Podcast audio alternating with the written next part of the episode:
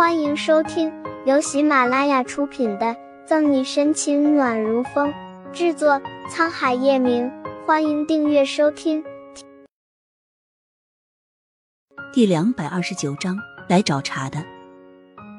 咦，雪姨，你看，那是不是沈队长？走到大礼堂的左心言被远处台上的人吸住了目光。在用法律自我保护的同时，我们还要去维护他的底线。循着声音望去，岳璇的脸马上沉下来。岳董事长和左小姐也认识沈队长吗？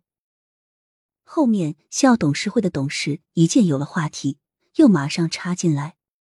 下城警局每年都会召开青少年知法守法宣讲活动，没想到今年会在我们学校举行，还是这沈队长亲自主持，所以大早上的，学生们都来这里占座位，没抢到的甚至宁愿站着也要听。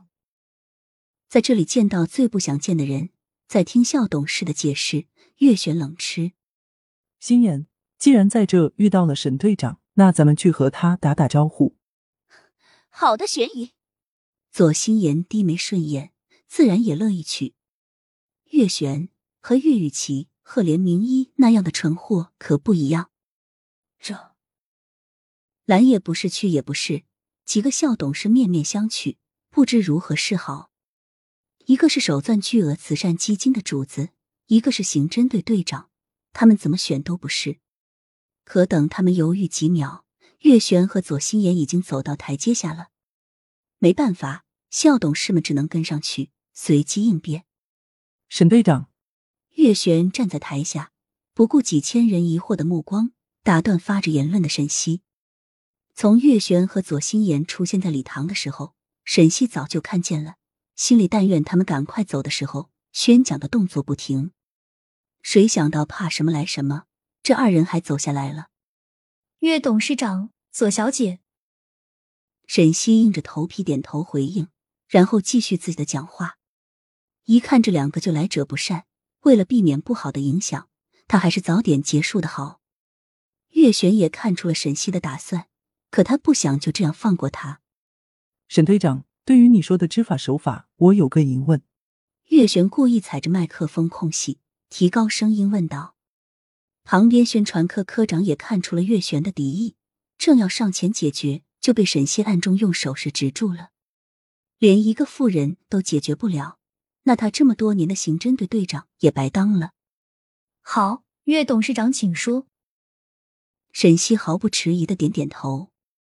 他当然也知道。岳璇和左心言是来找茬的，不过他们有张良计，他也有过强踢。不知道沈队长是否还记得五年前的一桩连环杀人案，凶手是华夏法政大学的教授。岳璇向前走了两步，离台上的沈西更近。大人记得。沈西点头。五年前的那桩连环凶杀案，沈西还记忆犹新，不仅是因为凶手身份的特殊性。还有案件的影响和背后引人深思的意义。这个案子的凶手是华夏知名法律博士，其对法律的贡献可谓是功不可没。但也就是因为他对法律几乎到了一个痴狂的境界，不能容忍触犯的人，于是用自己的方法残忍杀了他们，自诩城市之光。这个案子的凶手是大家都都意想不到的人。作为法政大学的教授，沈队长觉得何元伟不知法吗？我相信他对法律的熟悉程度绝对比在座的各位多得多。那他为什么还知法犯法去杀那么多人呢？就为了他口中的正义，让没有受到法律制裁的人得到他应有的制裁吗？大礼堂很安静，都在等着沈西的回答。不得不说，岳璇的这个问题很是刁钻，明眼人都看得出来是和沈西对着干。台下坐在前面的顾春寒急了，给叶晨玉发了一条信息后。便要站出来维护沈西。岳董事长的问题，我能回答。就在众人都为沈西捏一把冷汗，顾春寒要出声时，沈西说话了：“五年前的教授杀人案，在华夏甚至国内都产生了不少风波，有人也因此怀疑法律的底线在哪里。所谓的正义又是什么？为什么自以为做的是好事，却不能被法律接受？”本集结束了。不要走开，精彩马上回来。